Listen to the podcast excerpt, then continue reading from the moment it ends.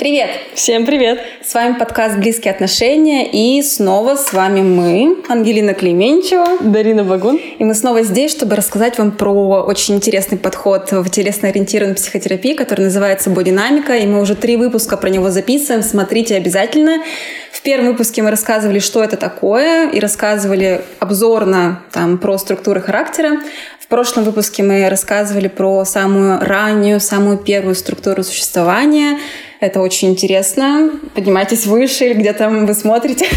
А, в общем, и сегодня мы будем рассказывать про следующую структуру. Она называется структура потребности. И мы будем рассказывать, как таких людей распознать, кто это такие, какой опыт их сформировал, как они зародились, какие проблемы у них могут по жизни возникать и какие навыки стоит осваивать, чтобы эти проблемы нейтрализовать. Да, ну и давай напомним про то, что такое структура потребности. Да. А, по своей сути, это набор откликов, который формируется вот в этот ранний период, э, первичный опыт, который формирует у ребенка. И, по сути, ребенок, уже выходя в мир, во взрослый мир, уже выходит туда со сформированным каркасом психическим, телесным, э, который представляется как набор откликов э, и определенная картина восприятия мира, ожидания от мира, как мир будет по отношению ко мне вести себя, как я буду по отношению к миру вести себя, это все является структурой, структурой характера, mm-hmm. а структура потребностей, собственно, это уже определенная тема, которая формируется в э, ключевой период с одного месяца до полутора лет. Вот. Ну и, соответственно, ключевая тема, которая там происходит, это тема потребностей, удовлетворения собственных потребностей. Как мы уже говорили, что они бывают э, разных э, типов структуры. Это здоровая, ранняя структура и поздняя структура. Но, по сути, все темы, которые здесь звучат, это удовлетворение потребностей того, как мама удовлетворяла потребности ребенка. Да. И мы, как и в прошлом выпуске, структуру придерживаемся. Сначала расскажем про здоровую, потом про раннюю и про позднюю. И что такое здоровая структура потребностей? Это когда в возрасте от одного месяца до полутора лет мама была очень контактная, очень теплая. Она понимала, какие реакции, какие потребности ребенок сейчас хочет удовлетворить, и их немедленно удовлетворяла. Ну, то есть на уровне физиологических потребностей она сразу шла, не ломала ритм, то есть все удовлетворялось у ребенка, все классно. А на уровне эмоциональном она была теплая, она давала хороший уровень привязанности, любви, заботы, и ну, вот такая вот идеальная, здоровая картинка существовала. И если этот этап проходил вот таким здоровым образом, как я сейчас описала, то ребенок, по идее, э, учится, приобретает навыки, которые ему помогают во взрослой жизни. Какие это навыки? Первая группа — это выражение своих потребностей. Он их выразил, ему их дали, он их принял, и он их усвоил еще. Это тоже важно, очень важно. А следующее это, разли... это уже по мере взросления. Потом он научается различать потребности и распознавать наступление насыщения. Дальше он уже взрослее начинает самостоятельно удовлетворять свои потребности. Ну там ползет до бутылочки, до игрушки, до мамы, тянется ручками и все такое. И последнее — это выдерживание, откладывание этого удовлетворения. То есть он научается немножко ну, откладывать, немножко потерпеть э, и понимает, что ему это потом дадут, и в целом все будет хорошо. Угу, да. Это здоровое, так это бывает не всегда. Это твоя фраза. Так Реальность не всегда. часто грустнее и тяжелее, чем э, как бы, чем бы нам бы хотелось. Вот. И, соответственно, полярным формируется образом структура ранняя и поздняя, тогда, когда на раннем этапе или на позднем этапе формируются ну, какие-то трудности с удовлетворением потребностей. Вот. И это сильно зависит от мамы. А, мама является как бы, представителем мира, и ребенок, считывая того, как мама обходится с ним, как мама обходится с его потребностями, насколько она теплая, насколько она удовлетворяет его потребности, а, формирует а, свою систему ожиданий по отношению к миру, что мир будет таким образом удовлетворять мои потребности. Угу. Или там я буду удовлетворять таким образом свои потребности. Ну и, собственно, проблемы, которые могут здесь происходить, они в первую очередь, конечно же, касаются именно этой темы. А именно это может быть проблемы с циклами, циклами сна, циклами насыщения голода. А, можно не чувствовать э, или трудно засыпать, например. А, трудности с чувствованием, в принципе, собственных потребностей, с развлечением их, с удовлетворением собственных потребностей, со своевременным удовлетворением. А, трудности с установлением баланса между дать, взять трудности с умением просить и заявлять о своих потребностях, а, трудностям с выстраиванием отношений а, там, устойчивых вместо созависимых, зависимых mm-hmm. отношений. Вот, все про тему потребностей. Да, и начнем рассказывать поглубже про э, ранний сценарий, ранняя структура э, потребностей, она еще называется структура отчаяния. Эм, такая грустная, такое грустное название. Э, какие причины формирования такой ранней структуры, такого раннего сценария?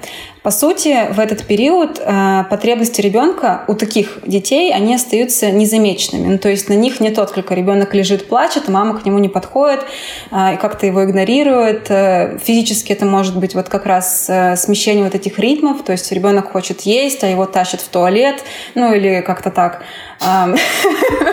Ну, то есть он не понимает, Очень жаль. что конкретно происходит. И психологически это может быть эм, ну, эмоциональная такая сфера, когда мама холодная, мама нечувствительная, она не совсем ловит, что ребенок хочет, и поэтому у ребенка начинается, ну, как бы путаница в голове, он не понимает, что он хочет, а мама ему отзеркаливает это и неправильно отзеркаливает, и начинается в голове вот эта мешанина. И таким образом получается, что ребенок ощущает от мира посыл такой, твои потребности и ритмы незначимы. Или не ты носитель своих потребностей, а нужен человек, который лучше знает, что тебе нужно. Мам, я покушала или покакал? Да, мам, я покушала или, или хочу есть или спать. Да, да, да. И если такое случилось, то у человека во взрослом возрасте очень яркие переживания как раз на тему того, что я не знаю, что мне нужно, я не знаю, что я хочу, а, ты сам должен увидеть, что мне надо. Это вот те, кто сидят с грустным лицом и ты должен. Догадайся. Догадайся. Ты должен знать, что я хочу, я буду тут сидеть. Но я сам не знаю, что я хочу. Да, и просто ожидать. И третье, я нуждаюсь в твоей любви, а остальное все придет само через нее. Угу. То есть какое-то абстрактное желание, чтобы любовь пришла, но при этом что за этим стоит, может стоять очень много нереализованных потребностей, да. собственно. Да, ну и на уровне чувств тоже все, конечно же, грустно здесь, потому что здесь про брошенность, про какое-то отчаяние в связи с брошенностью. Вот. И чувство как раз-таки беспомощности, покинутости, одиночества, неспособности опираться на себя или страха опираться на себя, невозможности удовлетворить потребности. А про тело. Как выглядит тело? Телесные психотерапевты говорят тело. про тело. Внимание. Э, тело э, такое слабое, с э, коллапсом в груди, то есть такой немножечко сдавленный назад груди, с тазом вперед направленным. Можно сказать, что получается такие защелкнутые колени и таз вперед. Вот. Иногда это подбородок вперед с вытянутой шеей, потому что это характерно для периода как раз-таки кормления, когда ребенка э, мама кормит э, грудью. Вот. И, по сути, это вот все такая застывшая картинка в теле, э, сохраненная и структура потребности. Mm-hmm. И самое главное — это просящий, очень контактный взгляд, э, просящий, ну, в плане того, что там может открываться какая-то бездна, когда вот смотрим на человека, вот, и там очень много какой-то, может быть, боли mm-hmm. или грусти, вот, которая направлена взглядом на ожидание там, того, что человек это другой заметит. Вот. Это неосознанно, конечно, происходит, но вот по взгляду часто считывается. Mm-hmm. Вот. Ну и как себе помочь, самое главное, да, что, с чем стоит работать в этой теме, непосредственно ранней структуры потребности. А, ну, придется многому учиться, а именно учиться чувствовать, чувствовать себя, свои потребности, различать свои потребности, распознавать их, а учиться формулировать их для себя и для других, выражать об этих потребностях. Обязательно учиться просить, потому что Тут часто происходит тема, что просить невозможно. И, э, конечно же, не смешивать понятие любви с понятием удовлетворения потребности и разделять, что вот, вот мои потребности, я хочу, чтобы они были удовлетворены, и работать над тем, как можно удовлетворить собственные потребности за счет себя или за счет просьбы у других людей. Вот. Учиться удовлетворять свои потребности самостоятельно тоже одна из ключевых тем в этой э, работе. Ну и, конечно же, здесь задача, в том числе в терапии, например, это задача на ресурс, на напитывание, потому что этот период ранний, он ну, совсем, получается, ребенка не напитал, и в том числе задача, над которой предстоит работать, но это приятная такая работа, это про ресурс, про напитывание, про получение реального, близкого, доверительного контакта, устойчивого, с устойчивым сеттингом, с устойчивыми рамками, доверием. Вот. К тебе хочется на консультацию записаться. Такая, такая ресурсная у тебя план очень хороший. План такой. Пойдет дальше посмотрим. Очень-очень приятно. Так, э, и э, мы рассказали про здоровую, про раннюю, и сейчас расскажем про позднюю структуру, которая в простонародье называется структура недоверия. Как она формируется? Это ребенок, который имел опыт удовлетворения потребностей, то есть у него было это, его потребности удовлетворяли и успешно, но потом по каким-то причинам что-то пошло не так, и эти потребности перестали удовлетворяться. То есть э, может быть какая-то трагедия, может быть мама там какая-то депрессия, ну то есть что-то случилось и все перевернулось. Потерялся рай. Да, рай потерялся. И, ну, то есть ребенок такой структуры, он знает свои потребности, он знает, что их удовлетворяли, но теперь э, что-то пошло не так, а теперь не дают э, это удовлетворение, и отсюда появляется недоверие как раз к, к миру, получается. И такой посыл можно описать такими фразами. Э, первое. Удовлетворение твоих потребностей может внезапно порваться прерваться, закончиться, больше никогда не будет. Поэтому эти люди не доверяют миру на самом деле. И второй посыл — это не ты определяешь, что и когда тебе нужно. Звучит? Так себе. Несправедливо. Да. Да. Ну и, собственно, переживания формируются на фоне этого опыта, что э, я всегда получаю не то, что мне нужно, не тогда, когда мне нужно. То есть, ну, мир неправильно меня понимает и вообще дают не то. Угу. Вот. Даже если я попрошу, это все равно не поможет, потому что дадут не то и не в то время. Э, и вообще меня никто не понимает э, в моих потребностях и никогда не поймет. Вот. А еще, если меня не понимают э, моих потребностях, значит, меня не любят. И те, кто меня действительно любит, должны понимать меня в моих потребностях, желательно предсказывать их. Mm-hmm. То есть не слышать их и удовлетворять, а о, я понял, что по твоему лицу, что ты хочешь пить, принес тебе воды. Утрирую, но примерно ну, так. Это получается, что очень тяжело найти вообще партнера себе по жизни, потому да. что это идеальный человек, которого не существует, и поэтому, если не прорабатывать, э, если не обретать навыки э, другие э, поведения, то ну, очень много будет проблем с отношениями, семейных каких-то. Ну да, тут могут формироваться из этого такого опыта и ожиданий из этого переживания, что э, у меня есть высокие критерии для того, чтобы любовь пришла и я стал счастлив, но эти критерии не могут реализоваться в мире, потому что таких людей, в принципе, нет никогда не будет. Особенно те, которые читают мысли, например, или могут угадывать каждое движение. Хотя, кстати говоря, структура ранней потребности способна на это, потому что как раз-таки ранние, они очень хорошо умеют заботиться, умеют считывать потребности по взгляду. То есть это вот просто вот посмотри, посмотрит человек и поймет, что, допустим, тебе грустно, и mm-hmm. успокоит в этот момент. Но я как человек, который прошла курсы мужско-женских отношений, могу смело заявить, что такая пара просуществует, но в ней не будет э, гармонии, близости какой-то близости, истины, контакта. Они будут Потому просто... что все будет про тему потребностей. Да, они будут очередь. травмами своими биться, и в итоге не получится. Да, то есть тут скорее не про контакт, а про реализацию потребностей, и тогда отношения, может быть, действительно не самыми глубокими. Будьте внимательны. А, про чувства. Ну, собственно, здесь появляется много тоже горечи, печали, недоверия. Э, это в глубине, а на поверхности может быть как озлобленность, как э, предубеждение по отношению к другим людям, критика, угу. сверхтребования, как мы уже сказали. Вот. Тело. Тело. Как выглядит тело? Оно похожим образом на раннюю потребность выглядит, но оно становится жестче.